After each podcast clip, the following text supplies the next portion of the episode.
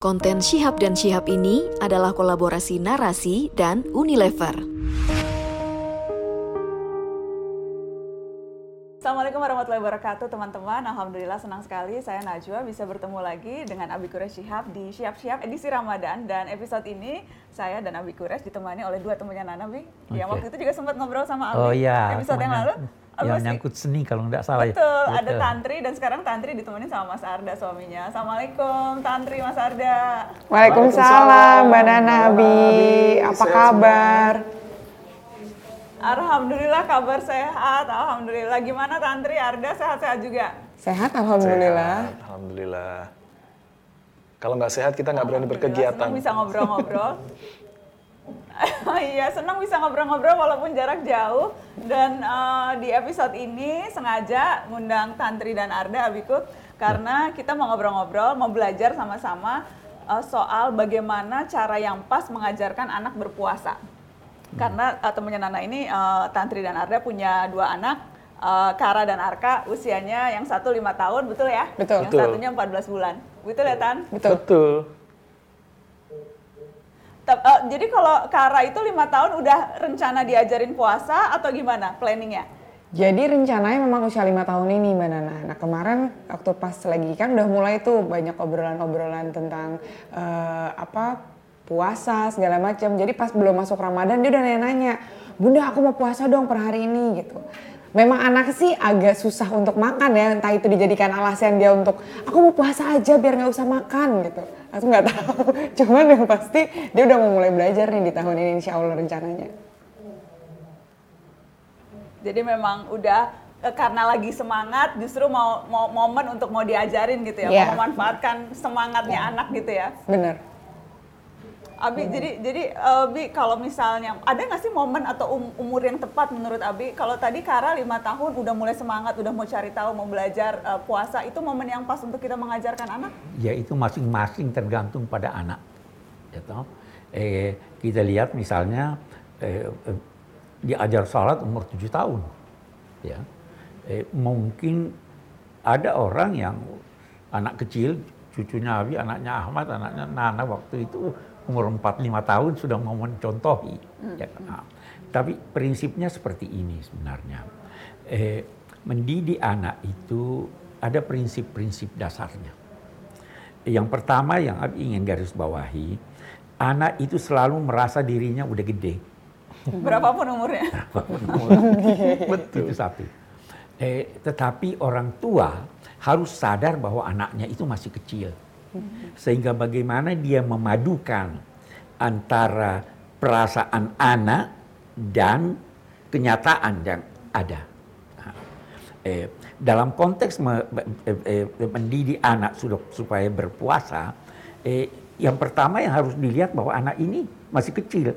Jadi jangan dipaksakan dia melakukan suatu kegiatan yang di luar kemampuan fisiknya. Nah, di sini bermacam-macam. Ada orang yang lima tahun, ada orang yang tujuh tahun, boleh jadi ada orang yang 10 tahun dan lain-lain sebagainya. Itu tergantung pada anak. Eh, eh, satu hal lagi yang perlu kita sadari bahwa sebenarnya mendidik anak itu eh, sejak dini sudah bisa dididik anak sesuai dengan kemampuannya. Anak yang menyusui itu sudah bisa dididik, dididik sabar. Misalnya bagaimana? Begitu dia dia ingin menyusu, jangan setiap saat dia menangis ingin menyusu terus diberikan, dididik dia. Enggak. Ini supaya dia belajar sabar. Itu itu satu ya, itu eh, prinsip-prinsip. Nah, dalam konteks puasa begitu juga. Eh, ada orang yang eh, membagi puasa dari pagi sampai dohor. Terus selebihnya ada puasa dari pagi sampai dohor, buka, baru melanjutkan puasa. Itu bisa.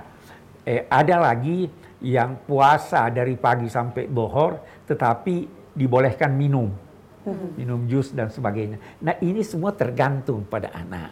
Yang penting kita sadarkan mereka, kita didik mereka, sehingga dia bisa memahami mengapa harus puasa. Nah, di sini nilai-nilai puasa itu eh, eh, mengendalikan nafsu, eh, nilai puasa itu eh, mencintai, membantu orang lain, itu semua bisa kita lakukan pada saat anak eh, berpuasa eh, tanpa harus dia puasa dari sahur sampai ini. Saya kira itu prinsipnya seperti itu. Oke, uh, nah mau ke mungkin ke Mas Arda. Mas Arda kan kerap kali kan bagaimana pola pengasuhan kita itu kita belajar dari bagaimana kita dulu diajarkan atau bagaimana kita dulu dididik orang tua gitu. Betul. Jadi kita meniru cara orang tua mencontoh. Mungkin Mas Arda dan juga Tantri bisa cerita kalau dari pengalaman puasa atau pengalaman uh, interaksi dengan keluarga, apa sih yang didapat dulu waktu kecil yang rasanya ini pas nih untuk diteruskan ke Kara dan Arka nanti?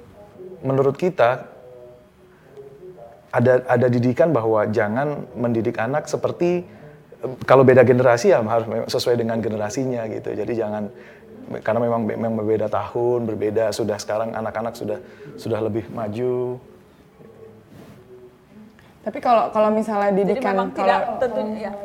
kalau didikan yang memang bisa aku ambil dari orang tuaku dulu mungkin ya itu Mbak Nana memang waktunya itu nggak full satu hari. Pasti kan melalui step-step yang tadi Abi bilang kayak misalkan zuhur dulu terus nanti buka air- apa minum air putih aja deh. Pasti levelnya pertama tuh zuhur makan siang dulu deh gitu. Terus habis itu puasa lagi lanjut sampai maghrib. Atau enggak nanti naik lagi levelnya eh, minum minum air putih aja terus habis itu nanti pas maghrib baru buka. Jadi kalau kalau ke Kara sekarang yang masih usia lima tahun kayaknya aku melakukan eh, apa namanya mengajarkan dia untuk berpuasa itu yaitu menahan makannya dulu nih. Ternyata Abi mengajarkan ke kita kalau misalkan memang esensinya harus dikenalkan kenapa harus puasa. Itu baru aku dapat hari ini. Kayak mulai nanti nih tahun ini nih ngajarin ar- eh kara puasa kayak kita kas- kita harus kasih tahu kamu tuh harus jauh lebih sabar berarti Sabarnya itu berarti ya intinya. Sabarnya itu berarti. ya itu bukan bukan menahan lapar dan hausnya aja untuk anak umur Iya, segitu itu sabar aja itu masih tantangan buat kita yang dewasa ya. Iya, Apalagi makin, makin dewasa, makin tua kok makin gak sabaran gitu. Dua-duanya Jadi ternyata itu belajar jangan-jangan kita yang harus belajar. Nah, ya ini bagus ini. Karena itu salah satu yang perlu digarisbawahi dalam konteks mendidik, eh, apalagi mendidik anak, anak itu eh, terdidik melalui contoh, bukan melalui ucapan. Itu jauh lebih eh, berarti. Nah, eh, ini biasa ada orang minta anaknya puasa, tapi eh, keluarganya, ayahnya, ibunya bermalas-malas waktu puasa, tiduran aja sambil mungkin pakai pakai dalih itu tidurnya orang puasa itu ibadah. Saya kira itu keliru.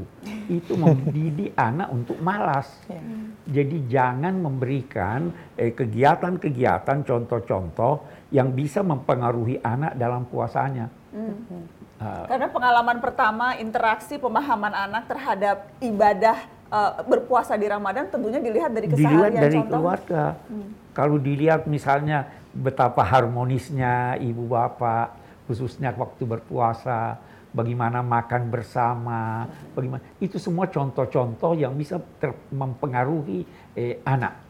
Itu, eh, Tan, biasanya pertanyaan-pertanyaan yang muncul dari Kara gitu kalau melihat eh, Tantri atau Arda berpuasa itu a- apa? Misalnya apakah misalnya pertanyaan-pertanyaan yang umum yang kenapa harus puasa atau a- a- ibu haus atau enggak dan sebagainya atau atau apa sih biasanya yang muncul? Iya biasanya standarnya sih dia apa? nanya kenapa sih bunda kok kita harus nggak makan sama minum gitu. Kan misalnya kayak aku suka misalnya puasa sunnah bunda lagi puasa. Oh aku juga mau ikutan puasa deh biar nggak makan katanya begitu. Biar dia dia senang gitu kalau nggak makan. Jadi eh, apa kalau misalkan dia suka nanya kenapa sih kok kita harus nahan makan nahan minum? gitu. Ya jawabanku sih ya paling yang bisa dimasuk nalar dia sih kayak misalkan iya bunda harus jauh lebih sabar nih karena dari kemarin bunda sering marah-marah jadi harus benar-benar sabar banget ngejalanin satu hari ini. Jadi biar nafsu bunda nih nggak terlalu eh, apa marah-marah bunda tuh biar bisa diredam kayak gitu paling lebih ke arah sana yang- bisa masuk nalar dia. Cuman ya gitu kadang-kadang ak- aku sama Arya juga bingung tuh kita ngasih jawaban apa ya? Bahkan dia sempat nanya gini bunda Allah itu ada di mana sih? Mak. aku langsung ya Makin, makin polos pertanyaan, makin susah dijawab. Tapi kita jawabnya juga sesuai dengan log, uh, sesuai dengan nalar. nalar dan logikanya dia tumbuh sih. Kita nggak mau terlalu berat dan jadi hal-hal yang menyenangkan buat dia dan karena setiap anak tuh pasti benar-benar akan haus bertanya dan bertanya terus gitu. Tapi ya sesantai itu kita jawab dengan sangat menyenangkan. Kalau terlalu serius sepertinya malah justru justru akan membuat dia malah, beban. Malah malah enggak. Mm -mm. Iya, Abi. Nah ini tuh kita kita juga sempat tuh ngobrol-ngobrol sama ponakan-ponakanku, kerucil-kerucil. Uh, itu juga usianya rata-rata ya sama kayak Kara, lima tahun, empat ya. tahun, enam tahun. Dan memang pertanyaan-pertanyaan itu muncul ya, ya Bi? Dan itu sangat sulit menjawab pertanyaan anak untuk me bisa memberikan uh, uh, kepuasan pada dia. Jadi harus dicarikan contoh-contoh yang kira-kira bisa uh, dicerna oleh akalnya. Hmm. Apalagi ada pertanyaan-pertanyaan yang memang sangat sulit, tidak mudah. Itu sebabnya, itu sebabnya yang mengajar di taman kanak-kanak itu harus orang yang lebih pandai dari yang mengajar di universitas. Oh, jadi guru taman kanak-kanak harus lebih pintar ya, dari dosen. Itulah alasan kenapa anak-anak iya. eh guru-guru TK itu mahal. sabar. Betul, sabar ya. juga harus lebih sabar ya. skillnya juga harus lebih tinggi. Iya. Iya. Bi, tadi kan aku juga sempat bilang dan kemudian Tantri juga nambahin soal makna. Jadi sebetulnya bukan hanya ritualnya tidak makan tidak minumnya tapi bagaimana kita menanamkan makna berpuasa. Selain sabar apalagi Bi makna yang eh, bisa saya kita saya kira puasa itu intinya keikhlasan Bagaimana kita ah, biasa biasa ini eh, orang tua tuh eh, menyuruh anaknya puasa lantas dijanjikan reward. Iya. Oh nanti kamu diberikan ini diberikan itu. Saya pikir itu salah. Oh, oh nggak boleh bi? Oh. Saya tidak setuju ada yang bilang. Kalau puasa full nanti dibeliin PS5 nggak oh, boleh. Enggak. Tidak.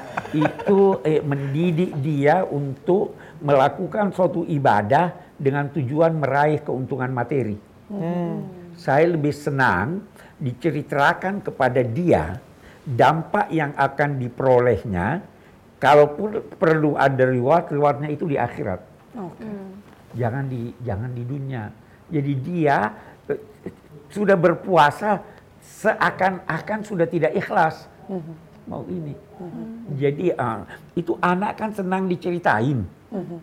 ceritakanlah kepada dia eh, ganjaran-ganjaran ilahi yang sesuai dengan apa yang diharapkan.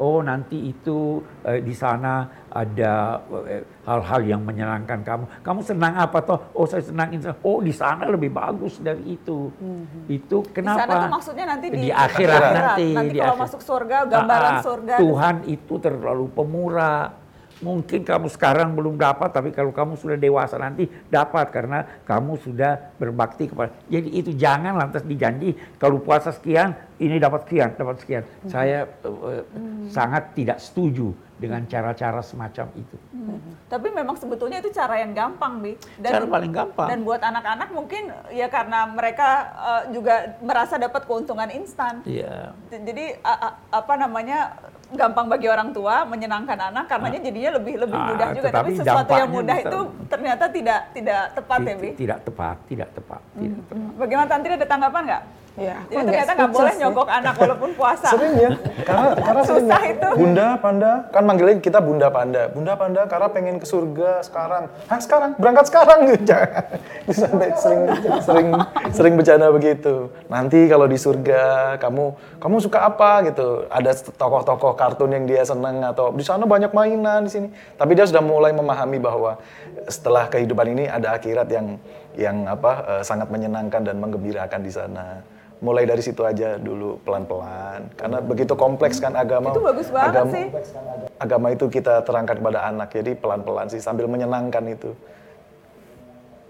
Mm-hmm. Itu kuncinya itu supaya sejak yeah. sejak awal sejak dini anak tidak merasa takut begitu, tidak merasa kemudian penggambaran atas Tuhan yang yang menyeramkan, yang kemudian seolah-olah uh, menghukum, kerap marah. Jadi uh, kecintaan pada Allah digambarkan dengan sedemikian uh, menenangkan itu juga penting ya, Bi? Oh iya, itu sangat penting itu inti. Jadi kita selalu bersangka baik pada Tuhan. Hmm. Kita kita terkadang eh, justru menggambarkan Tuhan dengan gambaran yang mengerikan, padahal tidak demikian.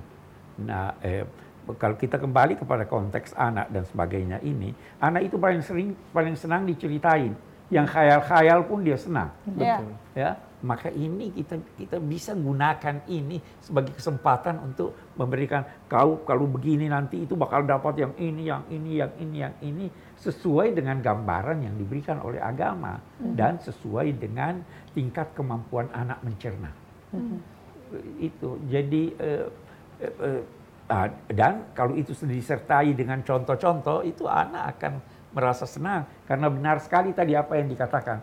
Eh, anak pun itu bergembira kalau lulus dalam puasanya. Dia merasa berhasil mencapai apa yang itu dan itu orang tua juga begitu. Ya, jadi- Se- se- se- umur berapapun kalau merasa berhasil menaklukkan nafsu Se- atau ah. mencapai target yang ditentukan itu, adalah perasaan kegembiraan. kepuasannya, Ya, kegembiraan. Itu puas, gembira. Hmm. Gimana Tan? Aku sih agak speechless yang reward itu sih. itu itu itu biasa karena mungkin itu yang eh, kemungkinan besar yang akan aku duplikat dari waktu pas lagi eh, apa ajaran orang tuaku pas di awal-awal. Itu kan sesuatu, sesuatu hal yang paling mudah karena memang terlihat bentuk fisiknya gitu. Jadi makanya tadi pas Abi cerita bahwa ternyata di berimajinasi itu anak menyenangkan, iya juga sih ya di dalam kehidupan kita sehari-hari juga sering banget menceritakan hal itu. Tapi kan ya memang sebagai eh, orang tua baru nih Bi, kayak ngerasa eh, apa ya harus ada sesuatu yang memang dia lihat gitu. Ntar pas lagi katakan dia berhasil untuk melalui eh, puasa yang tahun ini. Tapi ternyata Hadiah itu tuh lebih salah. gampang ya.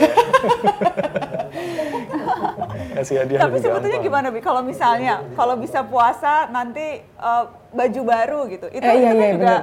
semua Abi tetap Abi tetap merasa itu. Da- itu jangan apa- ya? dikaitkan dengan puasanya. Oh. Karena kita kan akan belikan juga dia baju baru kalau eh, kalau Iya. lebaran.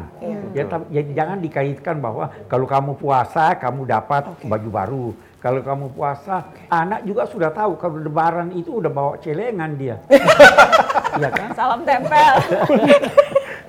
Bener banget. Iya.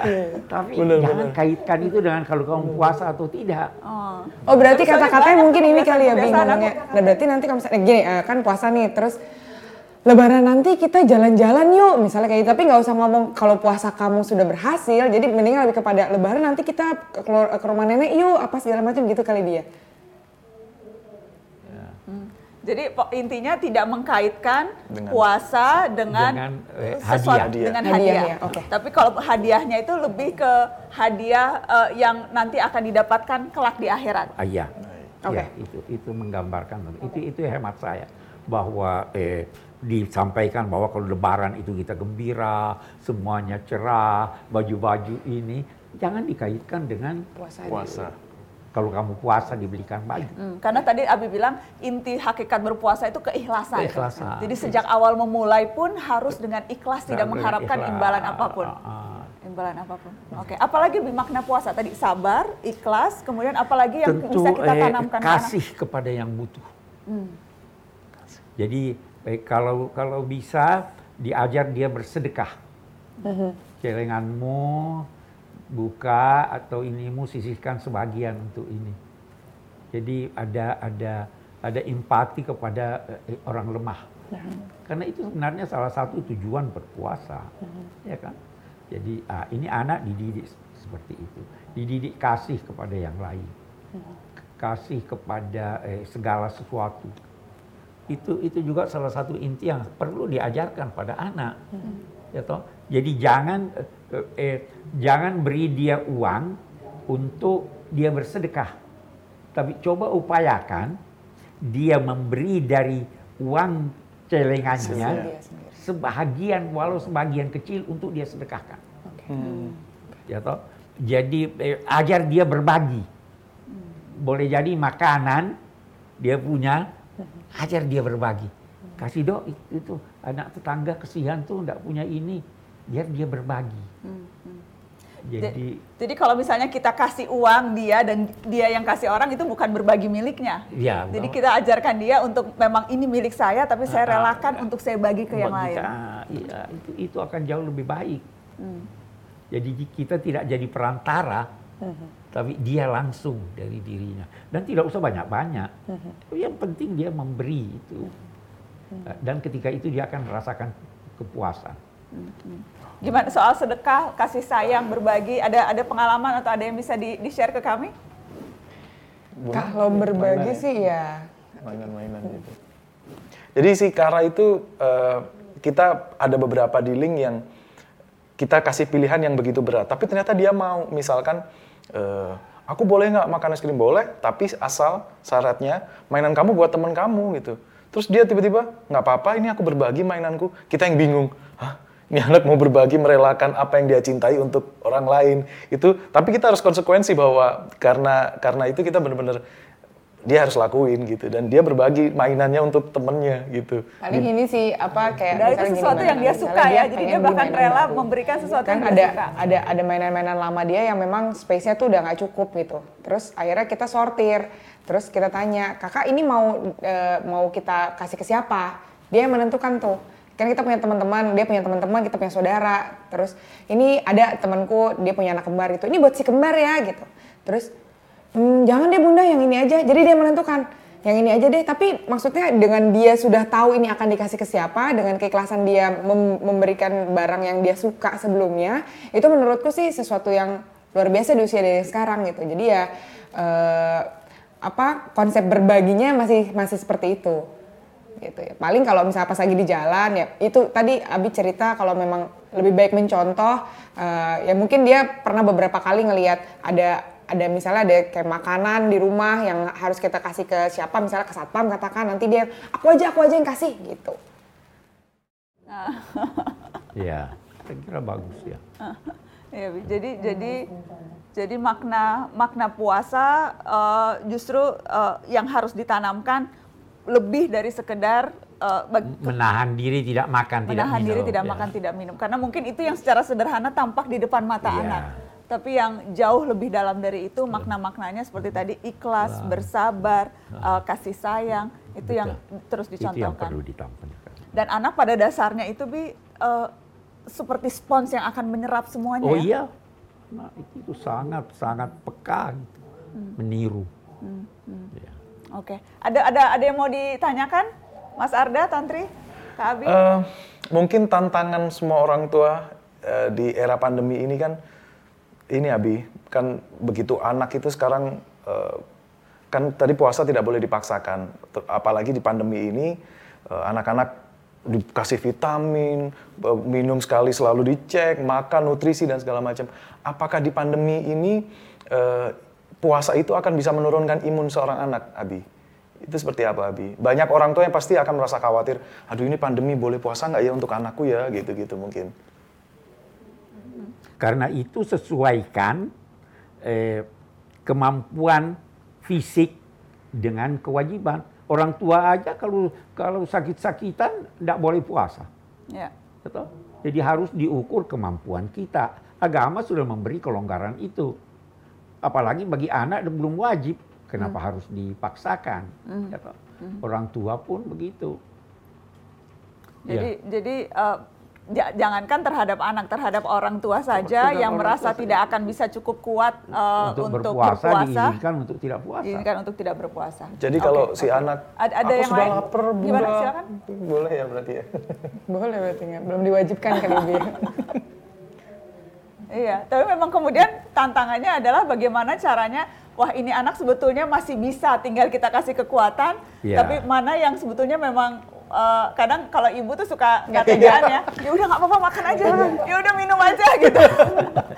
Jadi bagaimana kita membuat anak kita tangguh, tapi di sisi lain juga tidak membuat mereka eh, apa tidak tidak nggak kuat gitu, Abi itu. Ya. Nah itu itu tentu ibu akan lebih tahu melihat kemampuan anaknya, kondisi anaknya.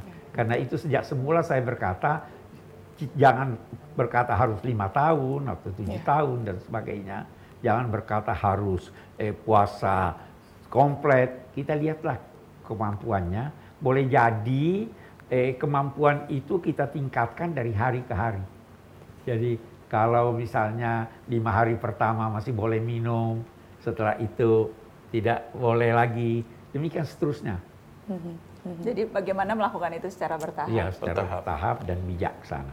Oke, oke. Eh, mungkin penutup aku mau tanya ke Tantri dan Arda. Eh, adakah target tertentu, adakah uh, keinginan tertentu atau cita-cita tertentu selama Ramadan ini yang hendak berusaha dicapai begitu? Biasanya kalau kita ucapkan, insya Allah niatan itu akan jauh lebih bisa kita kejar sama-sama. Ada, ada target bulan Ramadan ini ingin ingin apa di keluarga maupun di pribadi?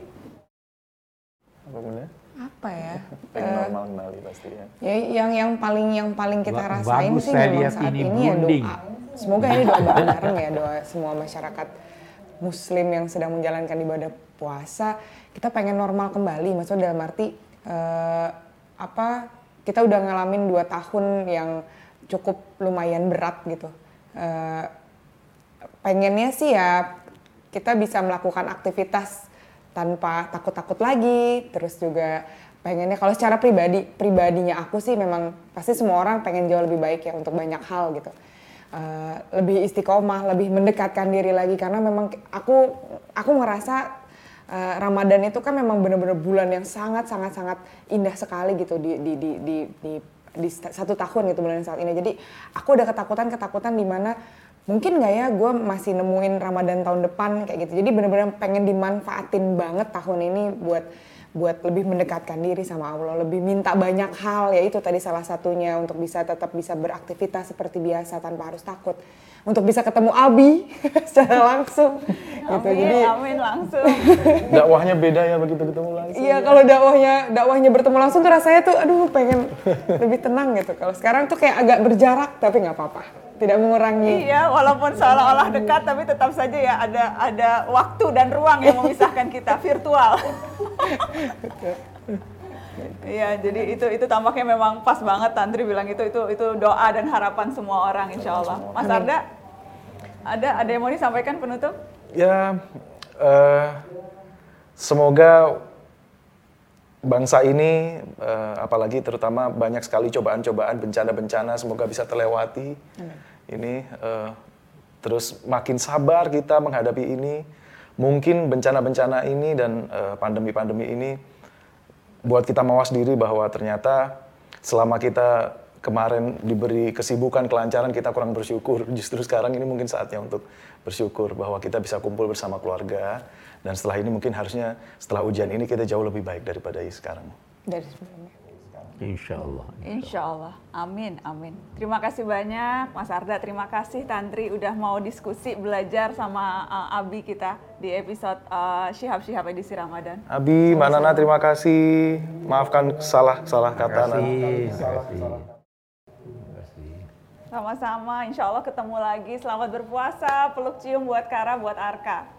Siap Mbak Nana, terima kasih banyak. Abi, Mbak Nana sehat-sehat selalu. Amin, amin. Amin. Dan terima kasih kepada teman-teman yang sudah menyimak Syihab dan Syihab edisi Ramadan.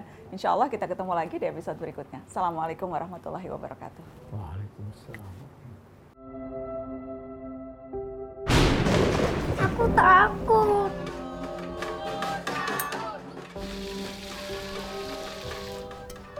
Kok wortelnya banyak banget sih, Bu? Makan sayur itu sehat loh nak. Fajar aja suka. Yuk sikat gigi. Kakak.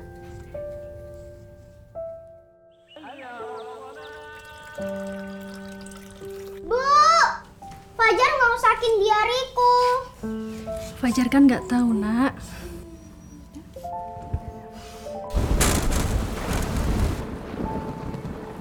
Aku takut. Aku mau tidur di kamarku. Aku aja, Bu, yang nemenin Fajar. Ibu aja nak.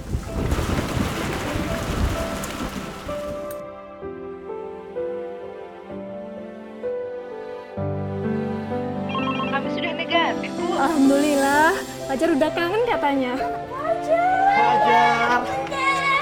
Makasih ya Bu udah jagain Fajar selama sebulan kami isolasi. Fajar, ayo. Kak, kakak. Makasih ya, Kak. Tebarkan semangat di rumah dan sekitarmu, karena kebaikan sederhana untuk keluarga bermakna untuk sesama. Belanja produk Unilever, berdonasi untuk gerakan amal. Pancarkan semangat Ramadan bersama Unilever.